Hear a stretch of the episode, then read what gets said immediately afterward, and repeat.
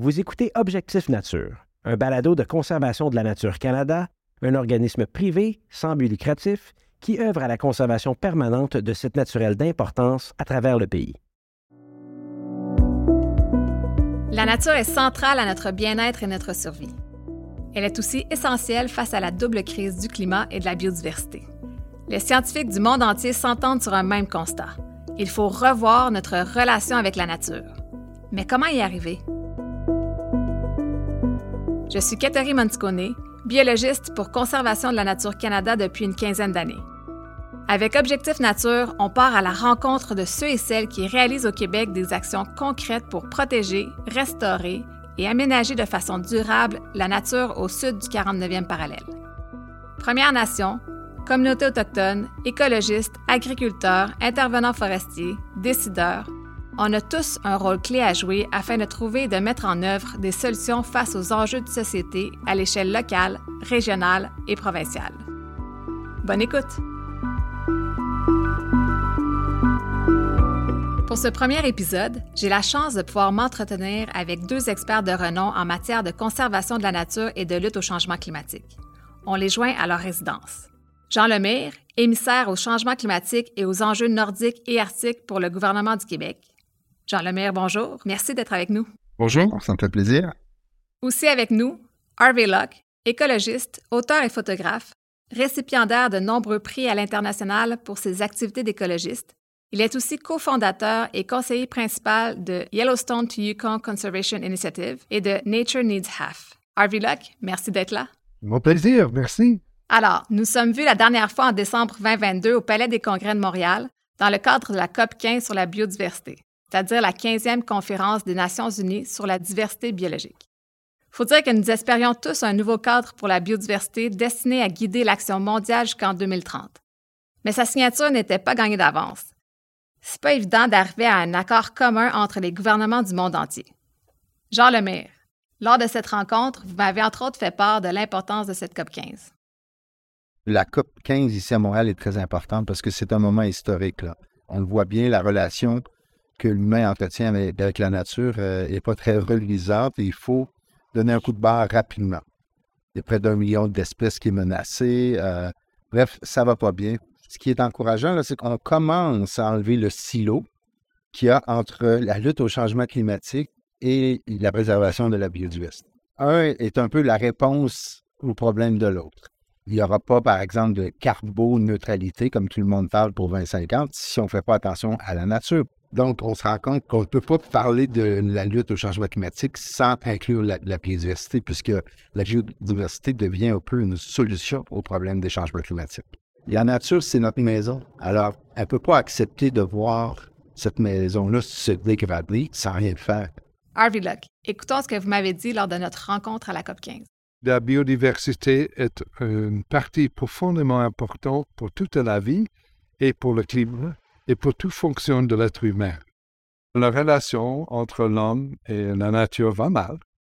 On a une crise de biodiversité, on a une crise climatique, c'est deux côtés de la même médaille. Et le problème, c'est profondément à comment on conçoit notre relation. Et pour trop longtemps, on a pensé que la nature était là pour servir l'être humain. Donc, le, défi, c'est qu'une conception fausse qu'il y a une, nature illimitée à exploiter, quand en réalité, on a une situation d'une nature très limitée, et comment vivre bien, comment réaliser nos rêves sur une planète saine? Et le problème, c'est que nous n'avons pas une relation saine avec la planète en ce moment aussi. Donc, c'est toute une question de notre relation, de notre aperçu et de ce qu'on trouve que c'est le progrès. Et le progrès maintenant, comme on a conçu dans le passé, nous a mené quelque part qui a des, défis profonds pour l'avenir des, des gens et planétaires. Maintenant que la COP15 est terminée, j'ai envie de vous demander, et on commence avec vous, Jean Lemaire, comment voyez-vous les résultats obtenus lors de cette conférence? Je pense que la COP 15 a été, au final, un grand succès, un moment historique. On voulait créer ce moment à Montréal. Je pense qu'on a réussi. Évidemment, tout ça ne demeure qu'un texte en ce moment et c'est sa mise en application qui va euh, déterminer la suite des choses. Mais je pense qu'on a réussi à avoir une entente internationale qui est équilibrée, qui reprend en fait les, les grands, grands thèmes si importants qu'on voulait mettre de l'avant. Après quatre ans de négociations, on peut dire que l'accord euh, Montréal est une grande réussite, selon moi. C'est un moment historique. OK. Et quand vous dites les grands, grands thèmes qui devaient absolument se retrouver dans cet accord, quels sont-ils? On voulait d'abord et avant tout s'assurer qu'on allait protéger 30% Ça, c'était un peu euh, non négociable de notre côté. Et donc, euh, ça, c'est réussi. Euh, une plus grande intégration du savoir autochtone. Ça aussi, c'est une grande réussite une restauration d'habitat qui a été perturbée. Ça, c'était très, très important. Et une diminution du risque relié aux pesticides en agriculture. Ça aussi, pour moi, c'était quelque chose d'essentiel puisque je pense que l'agriculture va faire partie vraiment des solutions en biodiversité. Et finalement, ce fonds essentiel pour les pays en développement. Encore une fois, on n'a pas eu tout ce qu'on voulait, mais euh, c'est un bon début. Et donc, euh, dans ce sens-là, je pense que l'accord international c'est un accord qui est équilibré et donc qui va nous faire avancer dans la mesure où, évidemment, on fait une mise en application qui doit débuter maintenant. Et pour vous, Harvey Luck, de votre point de vue, est-ce que la COP a bien répondu à vos attentes? Oh, je pense que on a un accord mondial sur la nature qui peut nous mener où il faut aller. Et ça, c'est vraiment le test, si vous voulez. Est-ce que c'est, il y a tous les ingrédients qu'on pourrait faire quelque chose qui est intéressant dans l'avenir avec? Et je crois que oui. Et j'étais bien heureux de voir que la mission de le, principe euh, clé qui domine tout le cadre, c'est l'idée de, freiner et renverser la perte de la biodiversité. Alors, ça informe tous les cibles, tous les objectifs dans la mission d'ici 2030. Parfois, ça s'appelle l'idée nature positive, bénéfique pour la nature. Ça, c'est très important. Aussi, je trouve que, par exemple, le cible 1 qui, qui exige que on essaie de mettre aussi proche à zéro que possible la perte des habitats intacts actuellement. Alors, il y a, l'idée de vraiment faire le quoi pour changer notre trajet. Et euh, je suis d'accord avec euh, Jean à propos de, des autres choses aussi. Mais à la fin, de voir que plus de 190 pays euh, réalisé ensemble un accord qui a vraiment un contenu riche, au lieu juste banal, dans ce temps qui est assez troublé au niveau mondialement. C'était très impressionnant et moi j'étais parmi ceux qui s'est mis à applaudir à la fin. Wow! J'imagine que rendu aux petites heures du matin, on a vraiment envie de se lever de sa chaise pour célébrer la signature de ce nouveau cadre. Surtout que ce nouveau cadre pour la biodiversité vise à atteindre 23 cibles ambitieuses. Harvey, vous avez mentionné la mission d'arrêter et de renverser la perte de la biodiversité. On sait que du côté du climat, il y a la cible de limiter le réchauffement planétaire à 1,5 degré. Il semble un peu difficile d'atteindre nos objectifs dans le temps imparti. Jean, Qu'est-ce que vous pensez de ces cibles internationales si ambitieuses qu'elles semblent inatteignables? Est-ce que c'est bénéfique de viser aussi haut ou est-ce que c'est un peu décourageant? C'est une excellente question. Ça me rappelle d'ailleurs euh, à Paris 2010, quand on est passé euh, d'une cible de 2 degrés à 1,5.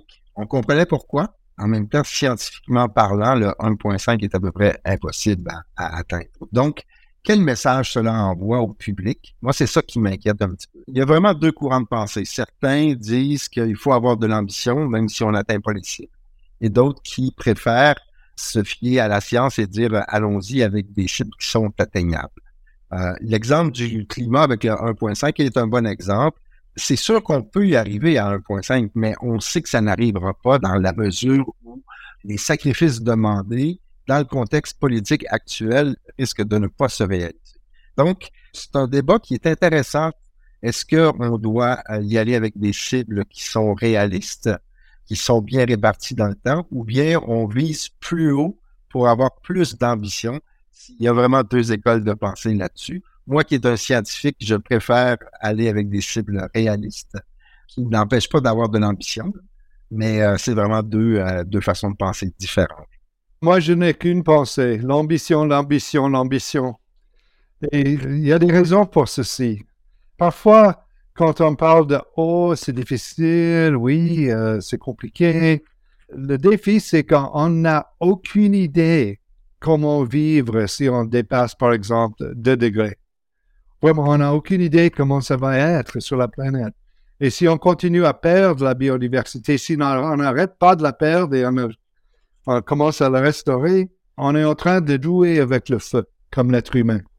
Selon moi, c'est aussi sérieux que ça, et de mettre des cibles ambitieuses que je crois sont réalisables.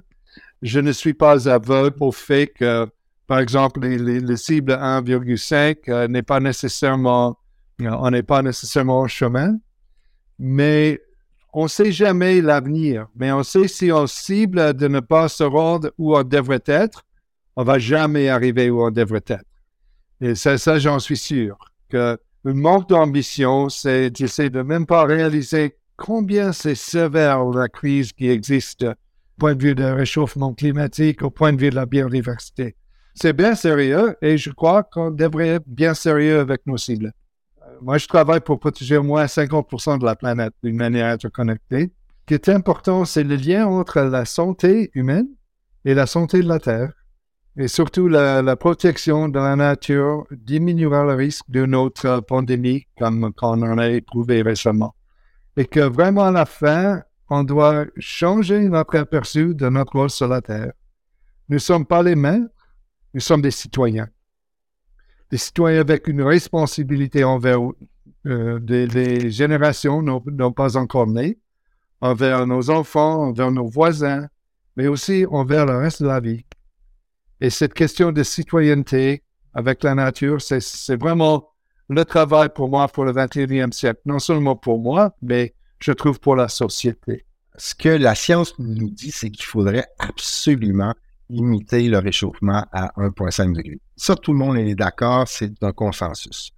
Euh, or, on est presque à 1,2. Et donc, si on regarde les efforts qu'on a faits depuis Paris, on va se donner euh, un, point de départ. Depuis l'accord de Paris, on n'a absolument pas réduit nos CRS. On est toujours en croissance. Donc, on n'est pas du tout, comme le disait Hervé, on n'est pas du tout sur une voie pour réaliser le 1.5. En même temps, le 1.5, il est extrêmement important quand vous regardez la différence entre l'augmentation de température moyenne à 1.5 versus 2 degrés. Pensez à tous les pays insulaires, pensez, ils deviennent les premières victimes réelles, vraiment, de notre façon de juste empiler des GRS. Or, quand on regarde les engagements et quand on regarde ce qui s'est fait en réalité, on n'est pas du tout, du tout sur cette voie-là. En ce moment, on se dirige davantage vers le double de ça. On se dirige beaucoup plus près du 3 degrés. Et là, encore une fois, on est dans des moyennes globales, planétaires. Vous savez, pour nous, au, Québec, dans le sud du Québec, 3 degrés d'augmentation moyenne, c'est 6 degrés. 6 degrés et c'est 9 degrés pour l'Arctique. On est vraiment dans une catastrophe épouvantable. Et comme Harvey pourrait vous dire, les solutions basées sur la nature sont les solutions vraiment qui vont lutter contre les changements climatiques de, façon très, très importante. Donc, on est vraiment devant un point tournant, je pense. C'est pour ça que la COP 15 à Montréal a été un, moment historique. L'héritage vraiment important de la COP 15, c'est qu'on n'est plus juste avec les partis, avec les pays. On est vraiment dans une approche globale qui comprend les États, les provinces, les villes, les femmes, les autochtones euh, et le citoyen. Donc, on a vraiment une chance là, de changer cette approche pour vraiment combattre à la fois la perte de biodiversité et les changements climatiques. Oui, euh, comme Jean a dit complètement la vérité. L'affaire, c'est que avec le réchauffement climatique, on pense que 1,5 c'est le maximum. Mais on éprouve déjà des changements profonds qui n'étaient pas anticipés par les scientifiques, que c'est déjà pire qu'on craignait l'urgence de réussir, c'est profond. Par rapport à la biodiversité, au point de vue de ce qu'on devrait protéger, la science, c'est pas 30 la science, c'est 50% minimum. Mais 30% c'est un cible assez élevé que, selon moi, ça, ça nous met sur le chemin de bien faire. Et que si on fait bien sur ce chemin, on va trouver que c'est rentable de faire plus, le nécessaire. Et point de vue climatique, c'est la même chose. Si on commence à changer notre système énergétique, notre consommation d'énergie, on peut rapidement atteindre une diminution de, gaz à effet de serre qu'on met dans l'atmosphère. Mais aussi, c'est très important, comme j'en ai dit, de savoir que si la nature était un pays, comme j'ai entendu dire par Al Gore, il serait le troisième émetteur sur la planète. Quand la destruction des écosystèmes donne des gaz à effet de serre dans l'atmosphère, la protection, par contre, les enlève de l'atmosphère et les stocks, et les, les entrepose. Faisons des synergies entre les buts climatiques et les buts pour la nature. On a la capacité de faire un double en même temps. Et selon moi, ça, c'est le, le grand enjeu de l'avenir. Comment on continue à intégrer ces choses au fond? On parle du système naturel de la planète qui est notre maison, c'est chez nous. Le climat, c'est une fonction de la fonctionnement de la planète. C'est pas dans une autre boîte, le climat, que la biodiversité. La biodiversité, c'est lié au climat. C'est lié à la santé des océans. C'est lié à, ce qu'on fait avec le géosphère, la Terre ou les, les minéraux, tout ça. C'est un ensemble. Donc, le plus qu'on fait ensemble pour se rendre un meilleur habitat de la planète, le, mieux qu'on sera. Je retiens que la perte de la biodiversité et la crise du climat doivent être travaillées ensemble et préserver la nature est essentiel face à ces crises. Je pense que ça met la table. On s'arrête pour une courte pause. Les corridors écologiques sont des chemins naturels qui permettent aux plantes de se disperser et aux animaux de se déplacer en toute sécurité à travers nos infrastructures humaines vers des habitats où ils peuvent se reproduire, se nourrir et trouver un abri. Avec les changements climatiques et la perte de la biodiversité, conserver des milieux naturels connectés par les corridors écologiques dans le sud du Québec est plus important que jamais. Ces passages sont essentiels à la santé de la nature et à celle des Québécoises et des Québécois. Ils gardent notre eau potable, notre air pur et notre milieu de vie sain. Conservation de la nature Canada a lancé l'initiative québécoise Corridor écologique en 2017. Cette initiative, menée par dix organismes soutenus par une centaine d'experts et parties prenantes, propose une approche collective de l'aménagement du territoire. L'objectif? Augmenter la conservation de milieux naturels connectés par des corridors écologiques dans le sud de la province. Les corridors écologiques sont une solution fondée sur la nature qui donne des résultats. Contribuez-vous aussi à cette initiative? Visitez le site connectivitéécologique.com pour en savoir davantage. Bienvenue à tous. Je vous rappelle que nous sommes avec Jean Lemire, biologiste et communicateur scientifique, émissaire pour le Québec dans les domaines des changements climatiques et des enjeux nordiques, et Harvey Locke, écologiste, auteur et photographe. Jean Lemire, Harvey Locke. Une entente a été conclue lors de la COP 15 et 23 cibles ont été identifiées. Je suis convaincu que toutes ces cibles sont bien importantes, mais là, avec ce balado, on souhaite mettre de l'avant la nécessité de garder des milieux naturels connectés entre eux. Si vous aviez juste deux cibles à mentionner qui permettraient de vraiment favoriser la mise en place de corridors écologiques, lesquelles est-ce que vous pourriez mentionner? Ce serait la cible 3 qui identifie l'idée de protéger 30% de la planète, terre et mer, d'une manière interconnectée. Donc, l'idée de bien interconnecter, c'est mis dans le cible.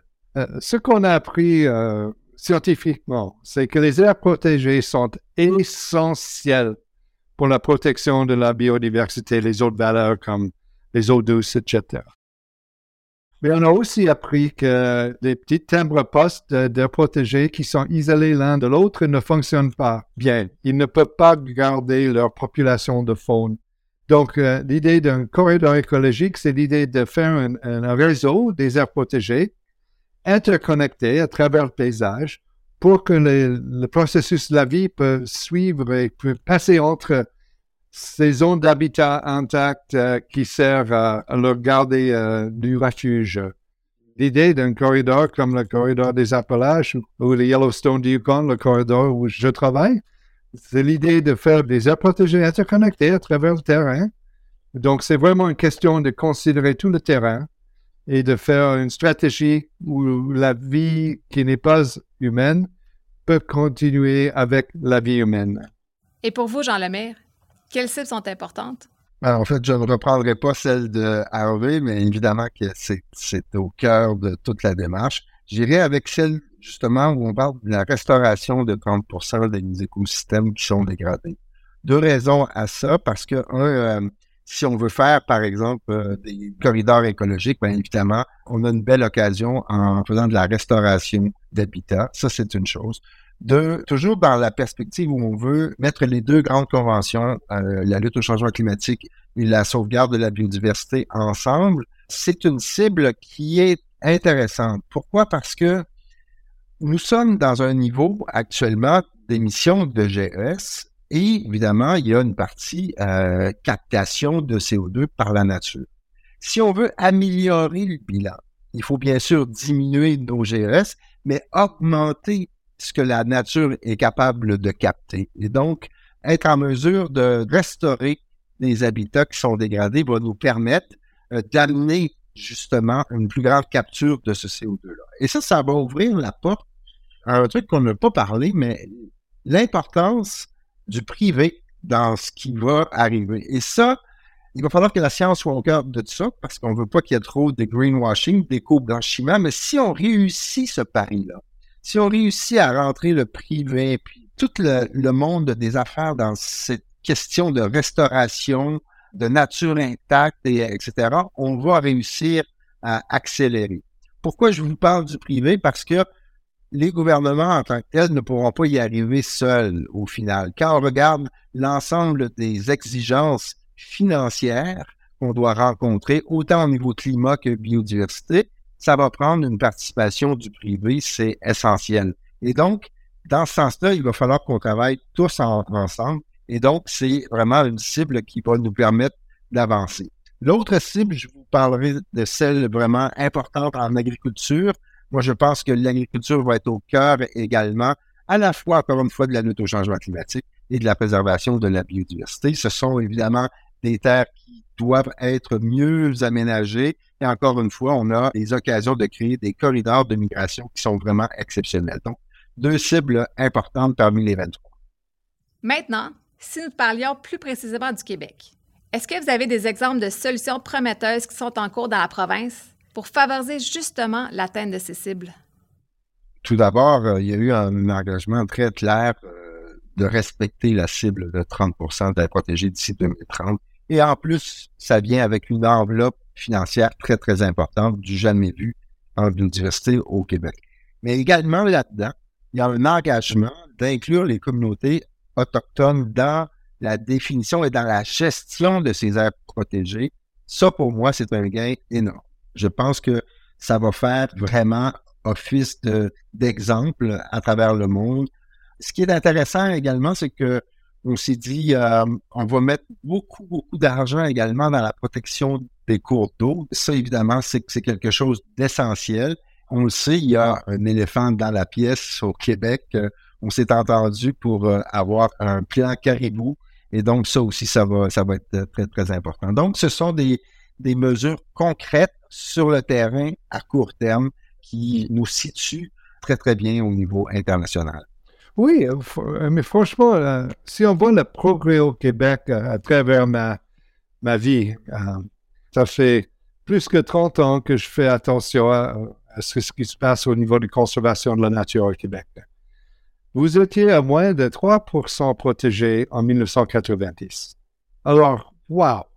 Et ça, c'est dans le contexte d'une sorte de sandwich, car il y a le Canada qui aussi est embarqué avec ce cible fortement avec de l'argent derrière. Le Québec s'engage avec l'argent derrière. Et la ville de Montréal s'est embarquée dans ce, cible de protéger 30% Alors, on voit un consensus sociétal qui apparaît. C'est là où vous auriez du succès. Si tout le monde sait que c'est la tâche à faire, tout le monde va le faire. Et ça, c'est le concept qui est dans la Convention de biodiversité de mainstreaming. L'idée que c'est le travail de tout le monde.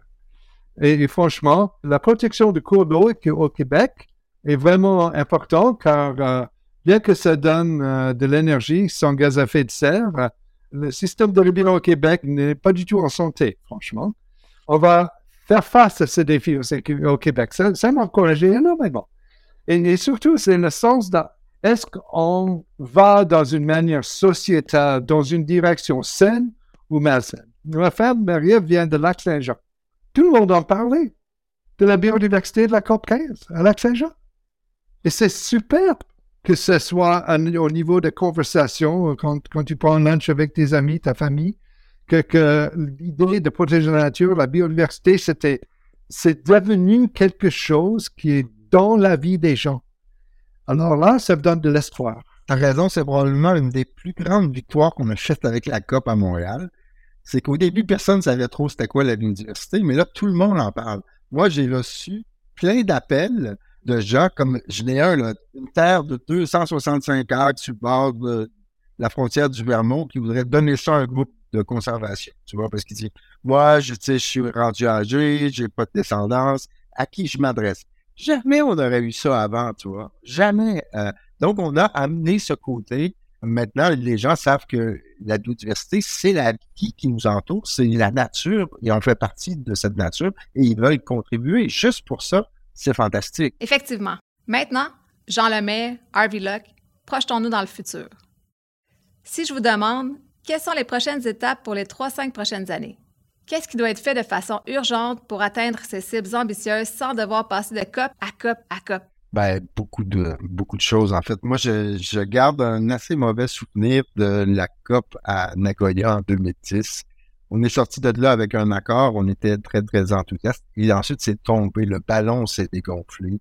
Et puis, euh, on n'a pas été en mesure de respecter nos cibles entre 2010 et 2020 faut pas que ça se reproduise. La nature est vraiment dans un état trop déplorable pour, euh, pour accepter qu'on ne gagne pas vraiment nos 23 cibles. Il faut travailler très fort. Et ça, ce que ça veut dire, ça veut dire que localement, tous les niveaux de gouvernement doivent respecter les engagements qu'ils ont pris. Ça, c'est la première chose. Bon, au Québec, ça veut dire évidemment le 30% d'air protégé pour 2030. Ça veut dire régler les problèmes vraiment au niveau des, euh, des espèces en voie de disparition, etc. Tous les engagements qui ont été faits maintenant, il faut les appliquer demain matin. Il faut débuter maintenant. Au niveau international, j'ai une petite inquiétude. Il y aura beaucoup de changements dans la gouvernance. Il va falloir s'assurer que les personnes qui vont être mises en place soient des personnes de terrain d'action pour pas que ça tombe, encore une fois, entre les craques du plancher. C'est un moment historique, Montréal. On a eu notre moment Montréal. Maintenant, il faut s'assurer à tous les niveaux que euh, ce qu'on a mis sur papier, on va le respecter. Pour ça, ça demande une implication maintenant immédiate et concrète. Moi, j'ajouterais que deux choses qui ont eu lieu depuis la COP pour démontrer un peu un exemple de pourquoi je suis encouragé. J'ai eu l'opportunité de parler avec le, conseil du village de Banff et on parlait de l'idée d'être nature positive et de faire une restauration écologique de, de route qui mène à côté de la rivière Ronville. Il y a un article dans le journal euh, là-dessus. Quand le monde est intéressé, tout d'un coup, la biodiversité, ça arrive chez nous. Le gouvernement de Colombie-Britannique, le gouvernement du Canada, une compagnie privée et deux fondations viennent d'annoncer qu'ils ont protégé 70 000 hectares de, de forêts et de montagnes à, côté du parc national du glacier dans la Colombie-Britannique. Euh, et on pu parler des cibles 30 partant de réaliser les buts de, de freiner la perte. Et voilà, c'est dans les nouvelles. C'est une action d'implémentation. Comme j'en dis, quand on a quitté euh, Nagoya, moi je n'étais pas là, mais c'était comme ça n'a jamais eu lieu dans ce pays. C'était juste, il y a eu un accord, on a signé, merci, bye bye. C'était pas avant 2015 qu'on le prenait au sérieux au Canada. On a perdu cinq ans. Maintenant, je trouve que le monde le prend au sérieux déjà. Ça, c'est bien différent. Les suivis que j'ai eus de, la COP ont été très, très engagés. C'était pas comme, oh boy, encore dix ans, on va refaire tout ça. C'était comme, non, on s'engage, on s'engage. On a pris un rôle de leadership au niveau mondial, qu'on en parlait déjà, mais maintenant, je pense que peut-être des autres, ils y voient aussi.